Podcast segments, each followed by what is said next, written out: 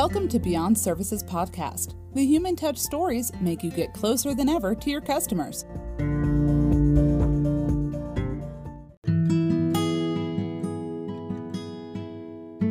ขอต้อนรับเข้าสู่เอพิโซดที่ 4 วันนี้แป้งจะมาชวนคุยในเรื่องของ Human Touch กลยุทธ์การตลาดจับใจของนาฬิกา Rolex ที่ผลิตนาฬิกาขึ้นเพื่อกลุ่มเป้าหมาย เฉพาะเป็นกลยุทธ์หลักๆ ในการขายเลยนะคะ ก็ต้องเท้าความเข้าไปนิดนึงว่าจริงๆแล้วเนี่ย เวลาที่เราคิดถึง Luxury Watch หรือว่าการลงทุนทางเลือกต่างๆเนี่ยเรามักจะมองไปถึงนาฬิกา ซึ่งเป็นหนึ่งในสัญลักษณ์นั้นด้วยนะคะ Rolex เองก็เป็นที่สนใจของบรรดานักสะสม และก็นักลงทุนทั่วโลกเลย เนื่องจากว่า จำนวนการผลิตนาฬิกาต่อปีเนี่ยจำนวนไม่มาก เราก็มีความต้องการของตลาดมากขึ้นทุกวัน ไม่ใช่ว่าเออ มีเงินแล้วก็เดินเข้าไปที่ช็อป Rolex แล้วก็เดินออกมาพร้อมนาฬิกาคู่ใจเนี่ย ซึ่งไม่แทบจะเรียกได้ว่าเป็นไปไม่ได้เลยอะค่ะ เพราะว่าทุกคนต้องผ่านกระบวนการก็คือการจองอกว่าจะได้ครอบครองนี่ต้องบอกว่า ซื้อไปเพื่อ วัตถุประสงค์อะไร หรือซื้อไปเพื่อความทรงจำดีๆ อะไร แปลว่าการจะซื้อนาฬิกาที่เป็นลักชัวรี่ต่างๆเนี่ยแป้งหมายถึงแบรนด์อื่นๆด้วยนะคะ มันมันค่อนข้างที่จะยาก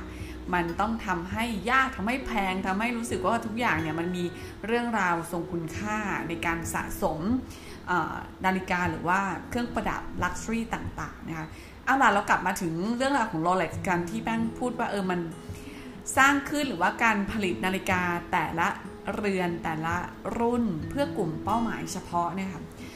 น่าจะเริ่มแต่ปีประมาณ 1903 นะคะว่าในช่วงเวลาที่ Rolex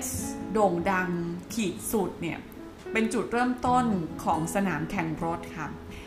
สนามแข่งรถที่ว่านี้คือชายหาดในเมืองเดโทนาที่ฟลอริดานะคะ เขาบอกว่าทุกๆครั้งที่มีการทำลายสถิติต่างๆ เกิดขึ้นมากมายเนี่ย 14 ครั้งบนโลกเนี่ย ส่วนใหญ่เกิดที่สนามนี้ สนามเดทูน่าเลยกลายเป็นเมืองที่รู้จักกันดีว่าเป็นเมืองหลวงแห่งความเร็วของการแข่งรถระดับโลกนะคะ เชื่อไหมคะว่าตั้งแต่ในปี 1903 ซึ่งเป็นปีที่โรเล็กซ์เริ่มผลิต เริ่มผลิตก็คือเริ่มมีแบรนด์แรกๆเกิดขึ้นเนี่ยค่ะเขาค้นพบว่าทุกๆ ครั้งเนี่ยจะมีนักแข่งรถ มักจะนิยมใช้นาฬิกา Rolex แต่ที่โด่งดังมากๆเลยก็คือในปี 1935 นักแข่งรถชาวอังกฤษ ชื่อมาลคอมคัมเบลเขาชนะทำลายสถิติด้วยความเร็ว 482 กิโลเมตรต่อชั่วโมง และเขาใส่ นาฬิกา Rolex Oyster ดังนั้น Rolex Testimonee คนแรกเนี่ยในสนามกีฬาแข่งรถจึงเชื่อมโยงกับเมือง Daytona นี้ จนกลายเป็นว่าในปี 1959 เนี่ยค่ะ ที่เขามีการสร้างสนามแข่งรถใหม่ก็คือเป็น Renovate Speedway ขึ้นมาใหม่เนี่ยค่ะในเมือง Daytona Rolex ก็เลยกลายเป็นอุปกรณ์ที่บอกเวลาอย่างเป็นทางการประจำสนามแข่งนับตั้งแต่นั้นมา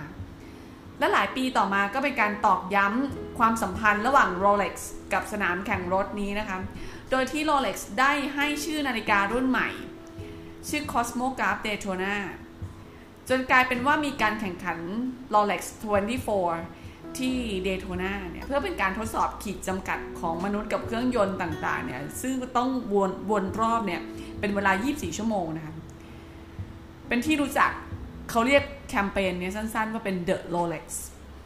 ถือได้ว่าจุดเริ่มต้นของการผลิตนาฬิกานี่มันไม่ได้มองไปแค่นาฬิกา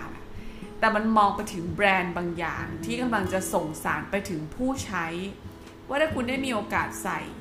Rolex Oyster